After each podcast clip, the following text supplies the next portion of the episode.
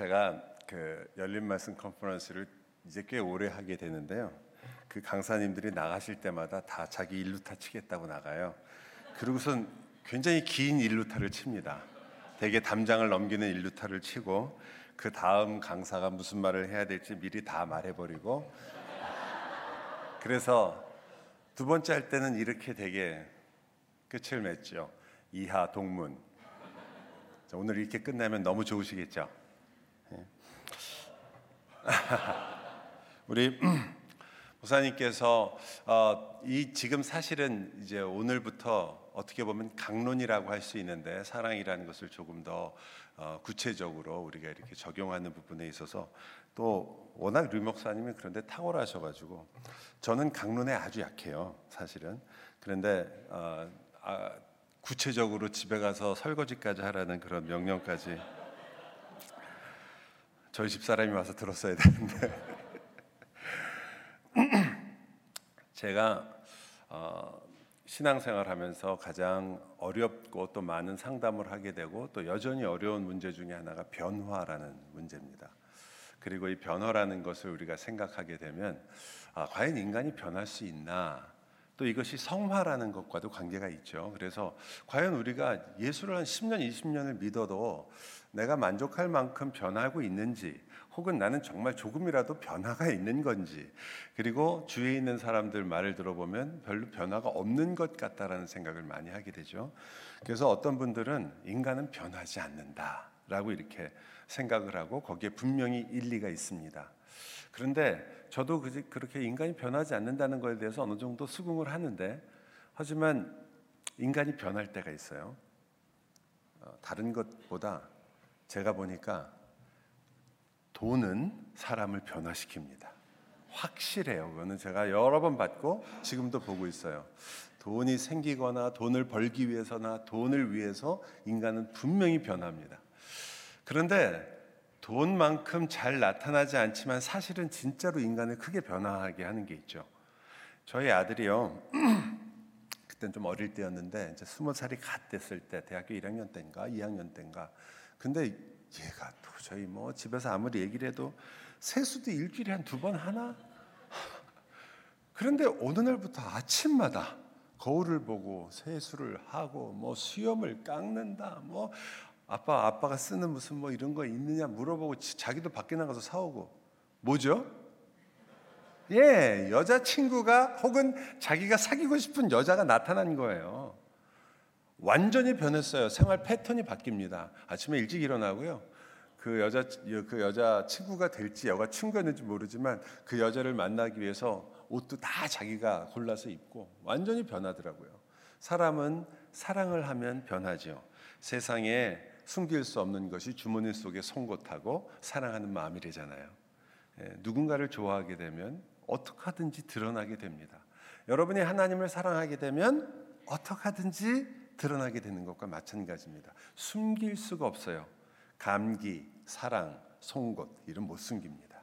그런데 우리가 그러한 신앙생활을 어떻게 하는 데 있어서 변화가 만약 있다면 우리가 지금 다루고 있는 이 사랑이라는 이것이 이제 우리에게 변화를 줄 수 있는 것인데 어, 사실 우리는 그 사랑으로 무엇이 변화되기보다는 어, 아까 우리가 본 것처럼 특히 한국 사람들이 이 물질주의에 굉장히 깊이 물들어 있잖아요. 저도 TV에서 프로그램을 하나 본 게 있는데 어, 그 프로그램을 왜 그렇게 저는 그 만들기를 잘못 만들었다고 생각되는 그런 프로그램이었던 것 같아요. 아이들이 초등학교 한 1학년부터 한 3학년 정도 된 아이들을 놓고 어, 설문조사 하듯이 질문을 하는 건데 질문이 뭐였냐면 너는 돈이 있지만 너무 바빠서 너랑 시간을 보내주지 못하는 부모가 좋으냐 아니면 좀 가난하지만 매우 가난하지만 하지만 너랑 시간을 보내고 너를 사랑해주는 부모를 원하느냐 저는 정말 망설임 없이 다 두 번째 나올 줄 알았는데 여섯 명 아이들이 있었는데 전부 다 첫 번째예요. 예. 돈은 있는 부모인데 자기랑 놀아주지 않는 부모가 좋대요. 그래서 물어본 거예요. 다 진행자들도 깜짝 놀란 거죠. 대답 그 대답에 왜 그러냐 그랬더니 아이들이 생각이 없어서 그렇게 얘기한 게 아니라 돈이 없으면 가족이 함께 여행을 갈 수 없다는 거예요. 가, 가족이 가서 여행을 가서 자기가 가고 싶은 데 가서 자기가 먹고 싶은 것을 먹고 그리고 부모와 같이 이야기할 수 있는데 돈이 없으면 그런 것을 전혀 할 수 없다. 그게 아이들의 이유였어요. 저는 그 프로그램이 별로 좋지는 않다고 생각했지만 아이들의 마음을 들으면서 정말 깜짝 놀랐거든요. 근데 그 아이들이 클 거 아니에요?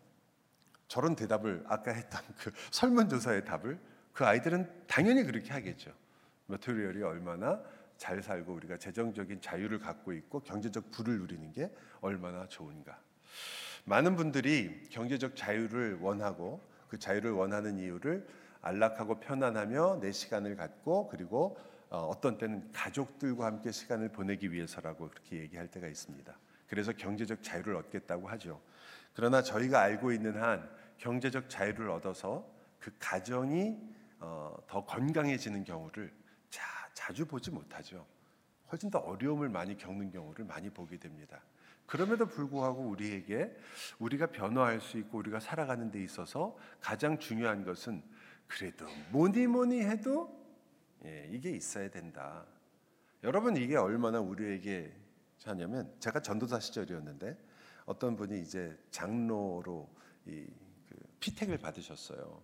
근데 장로 피택을 하면서 이분이 어, 걱정을 하시는 거예요 매일. 왜 그런지 이제 어떻게 식사를 하다가 듣게 됐는데 이, 이분이 내가 장로 피택을 받았는데 할까 말까 망설이고 있다고. 왜 그러세요? 집사님 안수 집사로 벌써 한 15년 동안 교회 이렇게 봉사하시고 교인들도 장로님 되시기로 하면 많은 분들이 원하시는 것 같은데 왜 그러시냐 그랬더니 아, 내가 사실은 뭐 말하기는 어렵지만 좀 뭐 교회에서 무슨 행사가 있으면 그래도 좀 뒤에서 이렇게 돈 돈도 좀 내주고 또 뭐 교인들이 뭐 밥 먹고 싶다 그러면 같이 가서 밥도 좀 사주고 이런 게 필요한데 나는 그런 걸 할 수 있는 그런 재력이 없다. 그걸 굉장히 중요하게 여기시고 그것 때문에 힘들어 하시더라고요. 제가 그때 전도사여서 머리털이 빳빳할 정도로 굉장히 날카로웠던 시절이거든요. 제가 그래서 집사님 장로하시면 안 되겠습니다. 그렇게 얘기했어요. 참 어린 나이에 참 당돌했죠. 20대니까 두려운 게 없었어요. 빳빳하게 살모사처럼 아무나 갖다 들이받을 때니까 참 하셔. 그런 생각으로 장로하시면 이건 성경에 전혀 없는 조건입니다. 그때 뭐 그 다른 사람의 감정이나 어려움을 그렇게 돌볼 수 있는 그런 눈이 전혀 없고 마음도 없었으니까요. 지금 생각해 보면 저도 창피하지만 그러나 그것이 교회 안까지 들어온 건 사실인 것 같아요. 우리는 거기에 굉장히 많이 노출돼 있고 그래서 그것과 싸울 수밖에 없는 상황입니다. 그래서 오늘 우리가 같이 이 나누고 있는 이 사랑의 강론들 아까 남편과 아내로 갔지만 이제 저희가 오늘 나눌 건 기쁨인데 이게 어디로 갈지 우리가 한번 좀 찾아봤으면 좋겠어요. 기쁨이라는 걸 먼저 조금 저도 어, 물론 아까와 연결된다면 어, 갑자기 길 가다가 전혀 생각지 못했는데 100달러짜리 지폐를 발견했을 때 어, 우리는 당연히 기쁩니다. 그게 누구 것이고 어디서 왔는지 어떤 사람이 그 돈이 없어서 얼마나 고생했는지는 나중에 집에 와서 쓰면서 생각하는 거죠. 쓰면서 예, 어쩌면 그 기쁨입니다. 그러나 설마 저희가 성경에서 그런 기쁨을 얘기하는 건 아니죠. 여기서 말하는 기쁨이라는 단어 자체는 두 가지 아주 중요한 부분을 가지고 있습니다. 하나는 우리가 깊이 열망하는 것이 있다는 것이 우선적인 조건이에요. 기쁨을 가지려면 여러분에게 무언가 하고 싶은 소원이 있어야 돼요. 아무 소원이 없는데 기쁨을 얻기는 어렵습니다. 여러분이 아무것도 바라는 것이 없다. 나는 모든 것 아무것도 바라는 것이 없다. 그럼 여러분은 기쁨을 포기하게 됩니다. 아, 그런 사람은 없지만 그거는 왜냐하면 여러분이 바라고 있는 것이 이루어지기 때문에 기쁜 거거든요. 첫째는 소원이 있어야 되고요. 두 번째는 그 소원이 이루어져야 됩니다. 그때 우리가 기쁨을 누리는 거죠. 자식 같으면 우리 자식이 무언가 되기를 원하는 부모의 열망이 있어야 됩니다. 그 열망이 어떤 형식으로든 이루어질 때 우리는 기쁨을라는 것을 누리게 되죠. 여러분이 아, 기쁨이 대단히 어, 복잡하고 어려운 문제 같지만 사실 여러분 생활을 돌아보면 언제 기뻤나 생각하면 다 거기에 맞아요. 여러분이 신앙을 생활하면서도 기쁠 때 언제죠? 뭐 기도의 응답을 받았을 때 기쁘죠. 또 혹은 여러분이 하나님의 새로운 은혜를 깨달았을 때 기쁩니다. 왜? 여러분이 은혜를 열망하고 있으니까. 그것을 우리에게 이루어졌을 때 기쁜 거죠. 여러분이 아무런 소원이 없으면 사실은 욕심이 전혀 없다라고도 얘기할 수 있는데 욕심이 전혀 없는 사람에게는 사실상 이루어지는 일에 대한 기쁨이 없죠.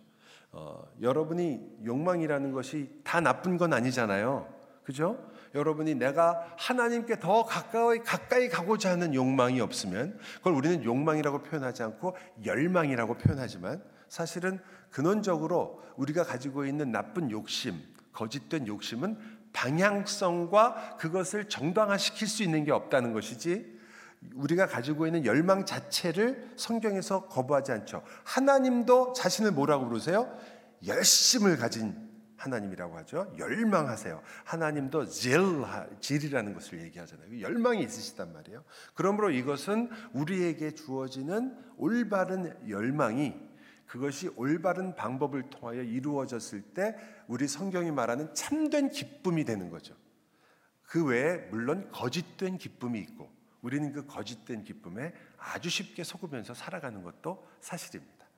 하지만 우리가 그것을 두 가지를 생각한다면 사랑의 사랑의 기쁨이라는 것을 설명하는데 좀 훨씬 더 편리한 그리고 그렇게 어렵지 않은 그러한 접근을 할 수 있을 거예요. 왜냐하면 어, 사랑의 기쁨이라고 얘기했을 때 우리는 먼저 우리가 하나님의 사랑과 하나님의 기쁨으로부터 출발할 수 있기 때문이죠.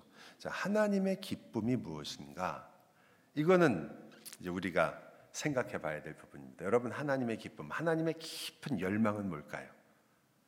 하나님께서 천지를 창조하신 목적이 무엇일까요? 여러분, 하나님이 천지를 창조하신 목적이 하나님이 뭐 외로워서 그러신 건 아니거든요. 삼위 하나님으로서 하나님은 완전하시기 때문에 하나님에게 무언가를 더하거나 덧붙일 것이 없습니다.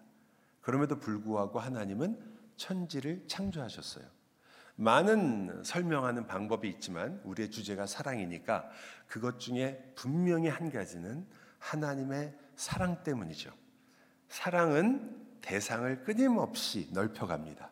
삼위 하나님께서 이제 그 대상을 더 넓은 자신의 창조물로 넓혀 가시기 시작했죠.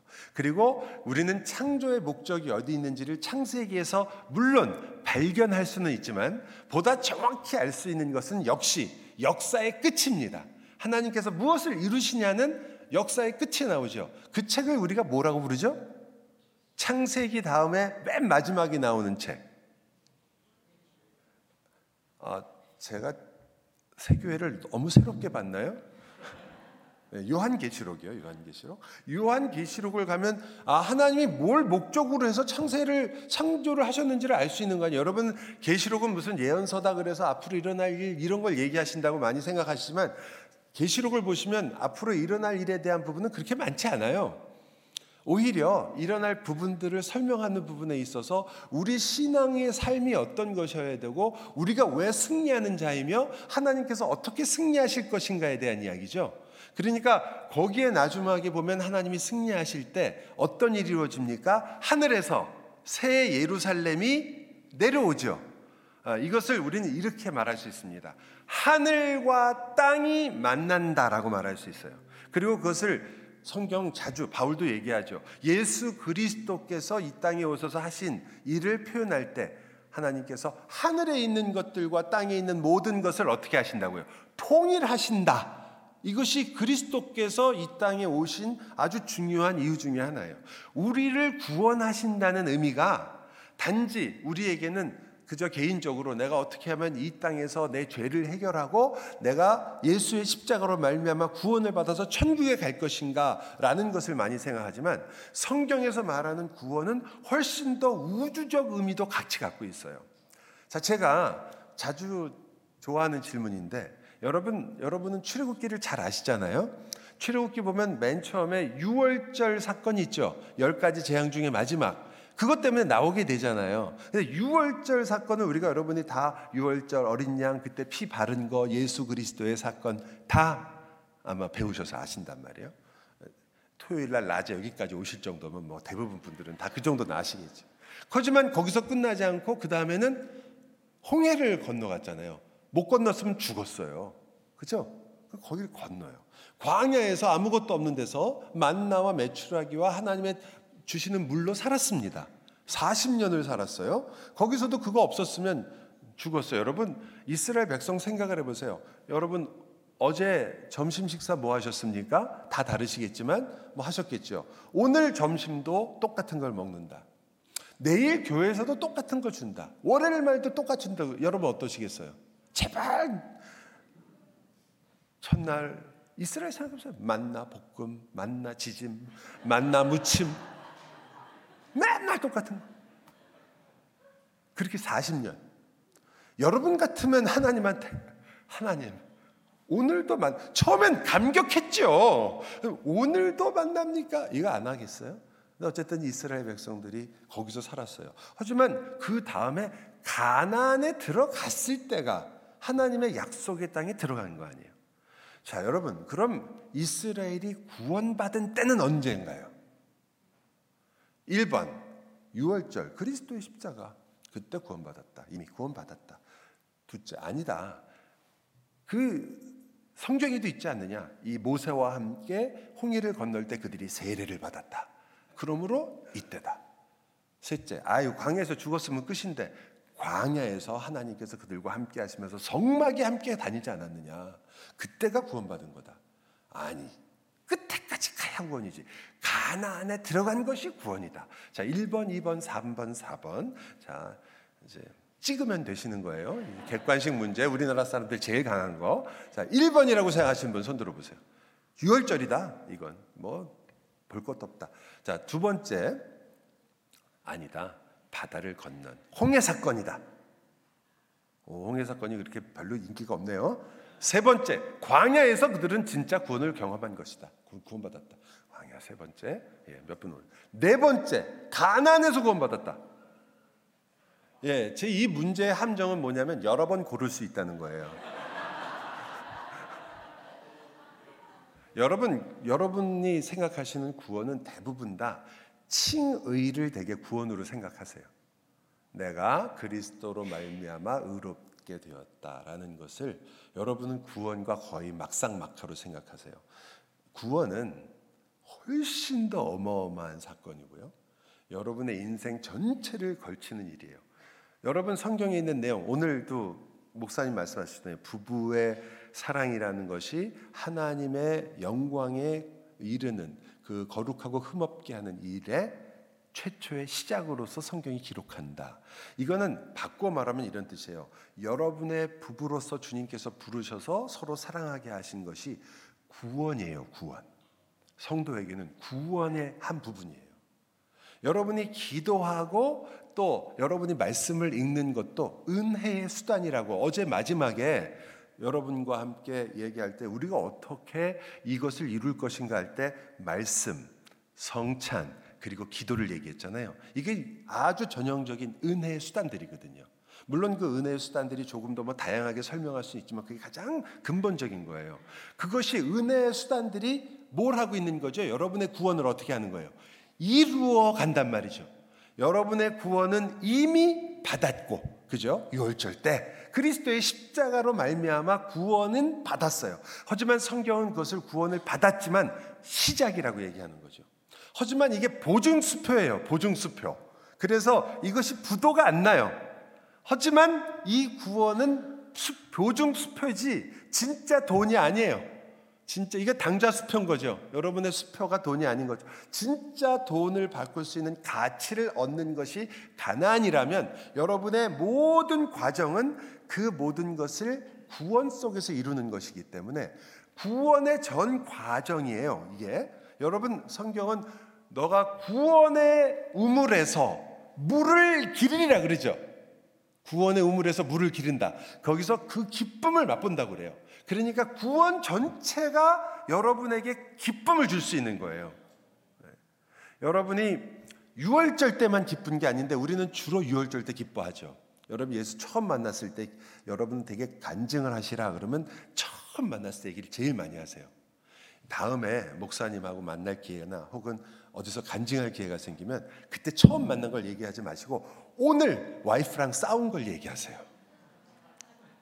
어, 남편하고 막 말다툼한 거. 그때 주님께서 나에게 어떻게 그것들 안에서도 내 마음을 평안으로 인도하셨으며 그것들을 극복하게 하셨는가. 그게 구원 간증이에요.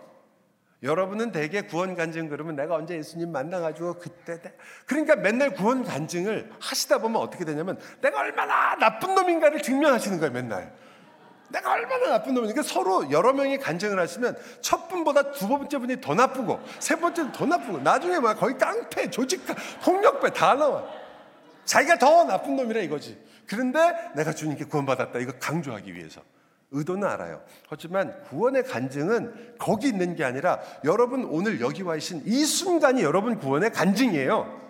우리가 다 구원을 받고 있는 그 순간이고 이 구원에 참여하고 있으니까. 그래서 우리가 그 기쁨을 누린다는 것은 여러분이 사실 어느 순간에서라도 이 기쁨을 누리는 것이 마땅하며 그리고 기뻐해야 되는 거죠. 그걸 바울이 뭐라고 표현해요?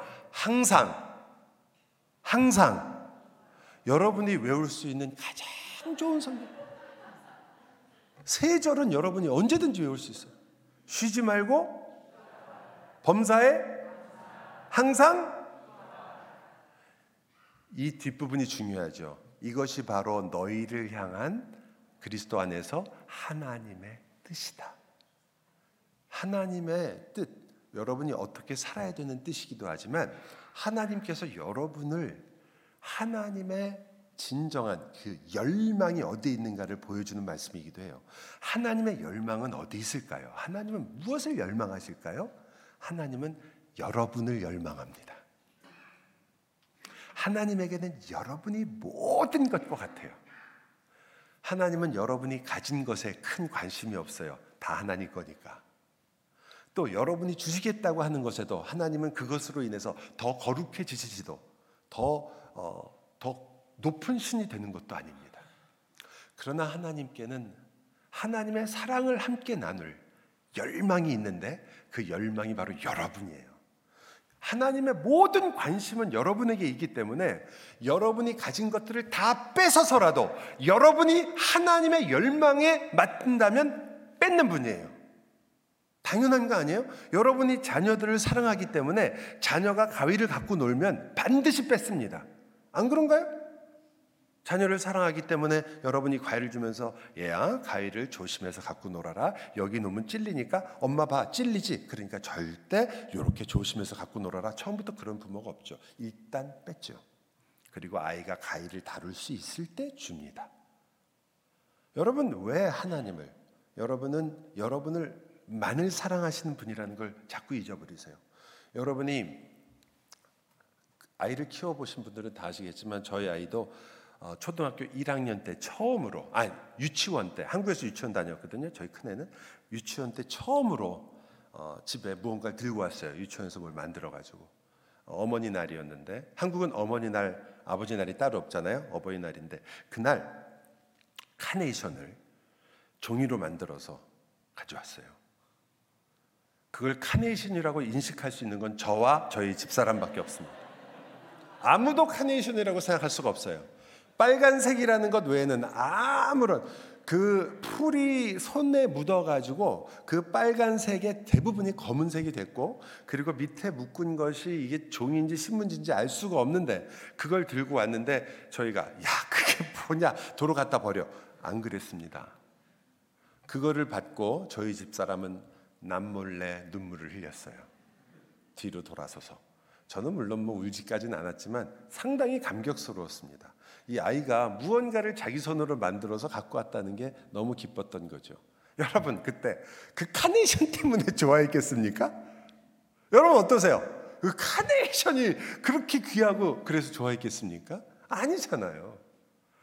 부모의 마음과 모든 관심은 자녀에게 있습니다. 하나님의 모든 관심은 여러분입니다. 하나 하나님에게 전부는 여러분이에요. 그 열망이에요. 그래서 여러분을 구원하여 하나님과 함께 영원히 즐겁게 사는 것. 그 계시록의 마지막에 나오는 이 이 성전에는 하나님이 함께 하심으로 그래서 빛도 해도 필요 없습니다. 아무것도 필요해. 항상 낮과 같이 밝은 그곳에서 밝고 밝은 그곳에서 누구와 함께 홀로 그 밝음을 즐기면서 거기서 혼자 재밌게? 아니요. 하나님이 여러분과 함께 영원히 사는 여러분을 신부로 삼아 여러분과 함께 잔치를 벌이며 기쁨과 즐거움 속에 사는 게 그 계시록에 하나님이 이루고 싶은 거예요. 여러분을 여러분 동원해 가지고요. 하나님께서 무언가를 막 가져갖고 성전 지으라고 그러지 않으세요. 천국 가서 거기 가서 너 망치질 해가지고 내가 거할 뭐 어디를 만들어라 네 집 네가 지어라 이런 거 안 하세요. 예수님이 그러시잖아요. 내가 예비하러 가노라. 여러분하고 있을 곳을 하나님께서 예비하셔서 여러분을 다 그곳에 오게 해서 즐기고 기뻐하시는 게 목적이에요. 근데 여러분, 그것이 우리 신앙생활의 진짜거든요, 진짜. 그게 참 모습이고, 우리는 그 그림자를 지금 맛보면서 살아야 되는 게 신자예요. 그때 그 기쁨을 지금 맛보면서 살아야 되는 게 신자예요. 그러면 여러분 생각해 보세요. 여러분이 예수를 믿을 때 참 웃긴 게 우리가 하나님께 무언가를 해드린다라는 생각을 많이 하거든요. 여러분은 예배하러 온 기보다는 예배를 드려주러 오시죠. 하나님한테 예배를 한번 그래도 내가 신자인데 교회 와서 예배는 한번 드려야지. 그리고 나서 뭐 다른 걸 해야겠지. 이런 생각을 더 많이 할 때가 많고 또 여러분이 헌금을 하며 헌상을 할 때도 여러분 생각에는 그래도 교회 왔으니까 내가 하나님의 일을 위해서 이만큼을 드려야지라는 생각을 하십니다. 그 나쁘다는 게 아니라 여러분 여러분을 하나님께서 부르실 때 구약에도 자주 나오지만 여러분이 가진 것을 하나님이 받고 싶어서 여러분을 부르시는 적은 없어요. 다 하나님 건데 그잖아요. 아, 쉽게 말하면 하나님은 절대로 여러분을 앵벌이 시키지 않습니다. 여러분 보고 나가가지고 전도해서 사람 앉혀가지고 여기서 그 사람 앉혀서 그 사람이 와서 헌금하고 그래서 뭐 목사를 먹여 살려라 이런 거 안 하십니다. 하나님께서 여러분이 가지고 있는 어떤 것을 내가 뭐 내 모든 것을 헌신하고 내 인생을 헌신해서 선교사로 나가서 아프리카에서 내 모든 걸 바쳤다. So what? 여러분이 아무리 그렇게 해도 하나님한테 방해가 되지. 우리가 하는 일이 방해가 되지 하나님이 직접 하시는 것에 비하면 절대 아무것도 보탤 게 없어요, 우리가. 여러분이 신앙생활을 열심히 해도, 해도 하나님께 방해가 되는 일을 우리가 훨씬 많이 합니다. 하나님의 일에. 하지만 하나님께서는 그것이 기쁘시거든요. 여러분이, 여러분 생각해 보세요. 예수님이 직접 오셔가지고 아프리카에 가서 전도하는 게 낫겠어요. 여러분이 가서 뭐, 날, 뭐 무슨 밀림을 해치고 나가서 뭐 전도를 몇명 막 전도하고 그게 낫겠어요? 어느 게 쉽겠어요? 생각을 해보세요. 당연히 예수님이 낫죠. 근데 왜 안 하시냔 말이에요. 여러분, 여러분이 아까 말씀드린 대로 제가 유치원 가고 대신 만들어주는 게 훨씬 예쁘겠어요? 아니면 걔가 하는 게 예쁘겠어요? 비교할 수 없는 거예요. 그런데도 아이가 하는 걸 끝까지 지켜봐요, 부모는. 그죠? 그리고 그걸 보고 감격한단 말이에요.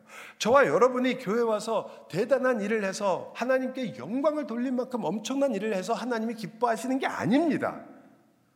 하나님을 놀랄 만한 일을 우리가 할 수가 없어요. 하나님이 왜 놀라시겠어요? 다 아시는데. 하지만 여러분이 하는 아무리 아까 우리가 한 것처럼 아무리 적은 일이라도 하나님이 기뻐하신단 말이에요.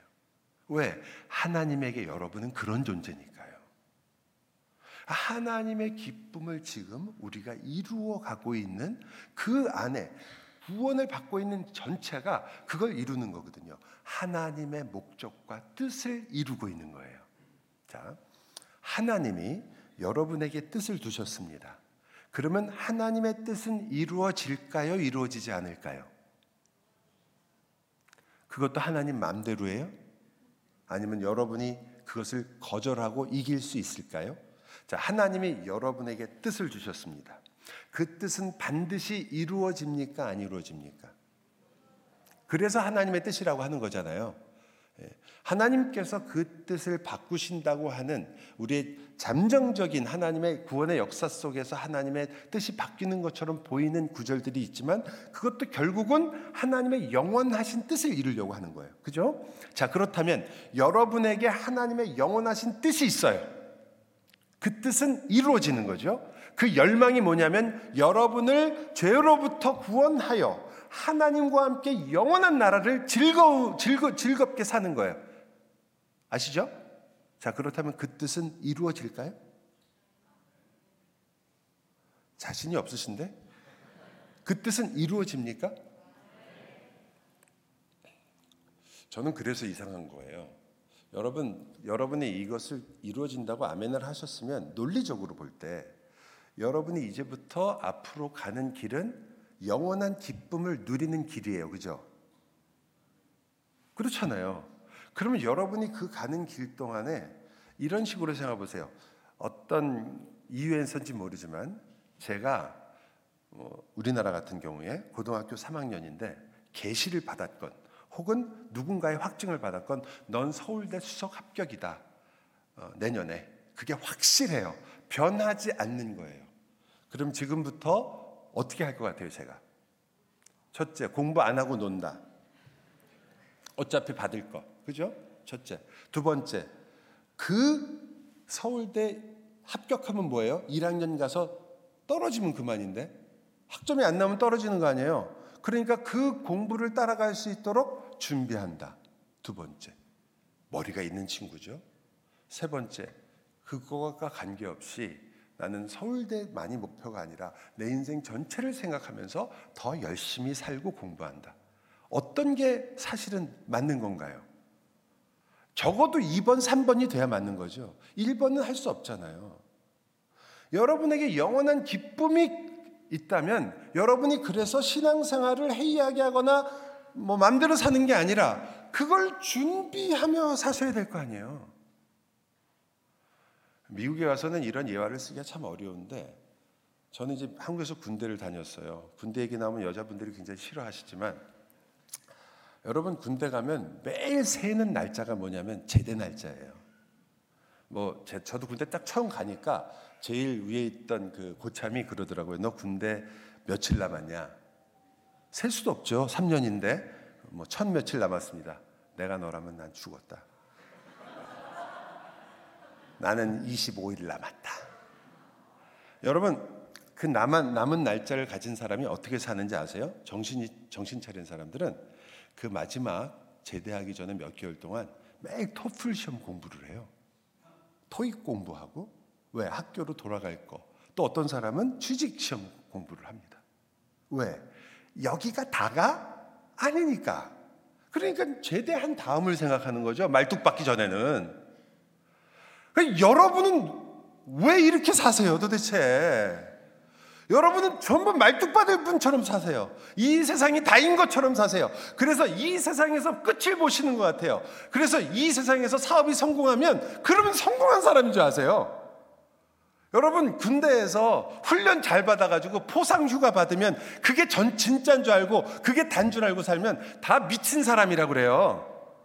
제가 정신이 있는 애냐? 너 그래 포상 열번 가라. 난 제대한다. 이러죠. 아, 여러분 어떻게? 여러분의 인상을 그걸로 계산을 해서 전 이해가 안 가요. 여러분은 지금 영원한 나라를 받을 사람으로 준비해야 될 사람들인데 여러분의 인생을 어떻게 준비하시는 건지 여기까지 얘기했으면 여러분 다 알아들으셨을 테니까 여러분의 영원한 기쁨을 준비해야 될 거 아니에요, 지금요. 그걸 누릴 거를. 그래서 성경에서 항상 기뻐하라고 하는 거예요. 그냥 아 기쁜 일은 없지만 그래 그래도 내가 기뻐하지 않으면 내 마음만 상하고 기뻐하지 않으면 그래 억지로라도 기뻐하고 웃자. 이거는 세상에서 하는 방식이에요. 어, 자기 체면 외에는 방법이 없잖아요. 어, 나는 괜찮은 사람이다. 나는 잘된 사람이다. 이 방법밖에는 방법이 없거든요. 예. 옛날에 그래하고 여러분이 장로교와 그 알미니안주의를 혹시 아시면 아시겠지만 신학자들이 하는 조크 중에 이게 있어요. 지옥에 갔더니 알미니안주의자들은 자기가 끝까지 자기 책임을 책임지겠다는 사람이거든요. 마지막이라도 내가 죄를 지면 하나님께 어떻게 들어가겠느냐 이런 사람을 알미니안주의라고 되게 얘기해요. 그 사람이 지옥에 온 거예요. 뭐 기도하면서 아, 내가 평생 주님 위해 살았는데 아이 뭐 마지막에 한 번 잘못해서 여기 왔다고 막 땅을 치는 거예요. 근데 옆에 보니까 장로교인도 있네. 지옥에서 장로교인이 막 기도를 하는 거예요. 뭐 막 뜨거워가지고 펄펄 뛰면서 뭐라고 하나 들어봤더니 아, 나는 내가 예정된 사람인 줄 알았는데 아니었다고. 예? 그래서 거기 왔다고. 여러분 신자가 하나님께서 약속하신 것이 분명하다면 이 신자의 삶이 하나님께서 끝까지 그를 지키신다는 걸 알기 때문에 이 두 가지가 당연히 만나야죠. 그죠? 당연한 거예요. 그래서 그것이 여러분의 삶 속에 이루어진단 말이죠. 그러면 그것을 준비하는 삶을 여러분이 연습하시는 거예요, 지금. 기쁨을 연습하게 됩니다. 자, 하나님의 기쁨이 그렇기 때문에 하나님은 그 뜻을 그렇게 이루십니다. 이제 당연히 우리는 우리의 기쁨을 생각해야 되겠죠. 우리의 기쁨은 무엇인가? 이것이 우리로 하여금 우리의 기쁨의 진정한 목적을 하나님의 기쁨 때문에 좀 바꾸게 해야 됩니다. 여러분은 여러분의 열망이 있겠죠. 성공이 있을 수 있고 여러 가지가 있을 수 있습니다. 그러나 이제 하나님의 열망을 알게 된 하나님의 백성들의 열망도 바뀌죠. 이제 뭐가 열망이 돼요? 하나님이 열망이 되는 거죠. 하나님이 우리를 소원하시는 것처럼 우리는 누구를 소원합니까? 하나님을 소원하죠. 그래서 시편 73편 보면은요. 아삽이 정말 우리가 너무 좋아하는 시를 지었죠. 하나님 제가 정말 미끄러질 뻔했습니다. 정말 실족해가지고 내가 우리 식으로 말하면 너무 시험이 크게 들었습니다. 왜냐하면 나는 이렇게 하나님을 열심히 섬기며 주님 뜻대로 살려고 하는데 저 왼수들은 하나님을 비웃고 자기 마음대로 삽니다. 그런데 쟤들은 왜 이렇게 돈이 많아요? 쟤들은 왜 이렇게 잘 먹고 잘 살아요? 나는 이렇게 힘든데 어떻게 쟤들은 하는 일마다 잘 됩니다. 쟤들이 집을 사면 집값이 뛰고 내가 뒤따라서 집값을 사면 집값이 떨어지고 이게 되게 도대체 왜 신자는 이렇게 살아야 됩니까? 그러면서 원망을 하는 거예요. 아 그래 저들이 죽을 때는 비참하게 죽겠지. 아니요 얼굴이 피둥피둥 살이 올라갖고 너무 행복하게 살다가 그러다가 죽는 거예요. 자식은 잘못되겠지. 아니 자식도 잘 돼요. 이게 어쩔 줄을 모르는 거죠. 아삽이 너무 실망을 해서. 아삽이 뭐라 그래요, 거기서요? 성전을 통해서 그가 하나님을, 하나님의 은혜를 알게 되고 마지막에 이렇게 말합니다. 아, 주님께 가까이 하는 것이 복이라. 무엇이 복인지를 이 사고 자체가 변화되는 거죠. 여러분, 이 가치관의 변화가 구원의 내용인 거예요. 여러분이 이전까지는 보물이 무엇인지 몰랐기 때문에 내가 가지고 내가 누릴 수 있는 게 보물인 줄 알았지만 그러나 이제 여러분이 알게 된 거죠. 하나님이 여러분 아까도 찬양하셨잖아요. 하나님 주는 나의 상급이다. 그분이 나의 복이다. 그분이 나의 열망의 주체예요. 하나님이 가진 것, 그것이 우선이 아니라 나에게 주실 수 있는 것, 그것이 우선이 아니라 하나님 자신이 우선이 되기 시작하는 거죠. 저는 아들이 둘이라고 그랬잖아요. 정말 재미없죠. 제 동서는 딸이 둘이에요. 그 집에 가면 분위기가 화기애애합니다. 놀러 갔는데 아빠랑 같이 들어가니까 2층에서부터 애들이 뛰어내려요. 아빠! 그리고 나와서 뭐 쭉쭉 빨고 뽀뽀하고 난리 났어. 저희 집은 아빠 왔다! 그러면 정말 좋은 날은 방 안에서 어 왔어 하이 아빠 문 열고 내다보지도 않아요. 하지만 문을 열고 나오게 하는 방법은 있죠. 옛날이니까 야 피자 사왔다. 그러고서는 아빠가 야 치킨 사왔네. 그러면 애들이 후다다다다다다 내려와요. 그러면 아 내가 잘했다 이거 사오길 잘했구나. 근데 저를 잠깐 보고 그 다음에는 손에 들린 그 피자만 붙잡아서 뺏어 갖고 곧바로 2층으로 올라가 버려요. 그때는 다시 한번 비해 내가 왜 아들을 낳았던고. 그게 여러분 제 얘기 같지만 제가 여러분 얘기한 건 아시죠? 하나님께 나와서 응답받고 감사하는 거 좋습니다. 근데 여러분이 혹 그것을 간증하거나 sharing을 한다면 그 sharing에서 마지막에는 누가 나와야 돼요? 하나님이 그것을 주신 그 하나님이 어떤 분이신가를 배웠어야지 받은 것이 얼마나 나를 기쁘게 했는가로 끝난다면 그거는 간증이 아니라 사실은 지 좋은 일 지가 한 거죠? 아니란 말이죠. 우리는 왜 하나님께 가지 못해요? 하나님은 우리를 구원하시고 예수를 주셨으면서도 하나님의 눈길은 우리에게 있잖아요. 우리에게 우리에게 주신 많은 것에 있지 않아요. 우리가 들고 있는 어떤 것에 있지 않습니다. 여러분이 받았다고 좋아하는 그 은혜에도 하나님의 눈길이 있는 게 아니라 여러분에게 있어요. 여러분이 은혜를 누렸지만 그러나 오늘은 답답하고 힘들고 쓰러지고 여러분이 눈물을 흘리며 앉아 있는 그 자리에 주님의 눈이 있지. 여러분이 예전에 받았던 은혜, 내가 너한테 주었던 그 많은 것들 거기에 하나님의 눈이 있지 않아요. 왜? 하나님의 관심은 바로 여러분 자신이니까. 그렇다면 우리도 우리의 모든 기쁨을 누릴 수 있는 우리의 열망이 무엇일 때 이 기쁨을 누릴까요? 하나님에게. 그러면 여러분은 그 기쁨을 누릴 수 있는 첫 번째 일을 하고 있는 겁니다. 여러분의 열망이 하나님이 아니라 하나님이 주시는 것이라면 여러분은 기쁨을 계속 항상 누리기는 어렵습니다. 가끔은 누릴 수 있겠죠. 또 여러분이 만일 하나님이 아니라 하나님이 주시는 것도 아니라 심지어 세상의 것에 있다면 여러분은 단 한 번도 진짜 기쁨을 누릴 수가 없을 겁니다. 그러나 여러분이 100% 진정한 기쁨을 누리고 싶다면 하나님을 열망하셔야 되는 거죠. 왜냐? 여러분, 제가 어, 여러분에게 이렇게 설명을 드리면 좋을까요? 내가 치유할 수 없는 그러한 병에 걸렸습니다. 만약 여러분이 여러분의 건강을 열망하고 있다면 여러분은 계속해서 어려울 수밖에 없습니다. 여러분이 만약 누군가 내 병을 고쳐주기만 한다면 참 감사하다는 것에 있다면 여러분은 감사할 수 있습니다. 그러나 여러분이 하나님을 열망하면 하나님께서 내 인생에 베푸실 그리고 이 어려움 속에서도 나와 함께 고통을 나누시는 그 하나님을 알게 되고 발견하며 그 주님을 알아가는 놀라운 은혜를 여러분은 반드시 경험할 수 있습니다. 만일 여러분이 사업에 너무나 힘들고 어려워서 그 일들이 정말 나의 인생 전체를 송두리째 무너뜨리고 힘들게 하는 일이 있을 때 여러분이 그 문제를 해결하려고 그 문제를 열망하고 있다면 여러분은 끊임없는 좌절과 절망감에서 헤어나오기가 굉장히 힘드실 것입니다. 여러분이 하나님을 열망한다면 여러분 두려워 말고 놀라지 말아라. 너의 인생은 내 손 안에 있다라는 그 주님의 은혜가 무엇인지를 정말 알고 배우게 되고 주님께 가까이 가게 될 것입니다.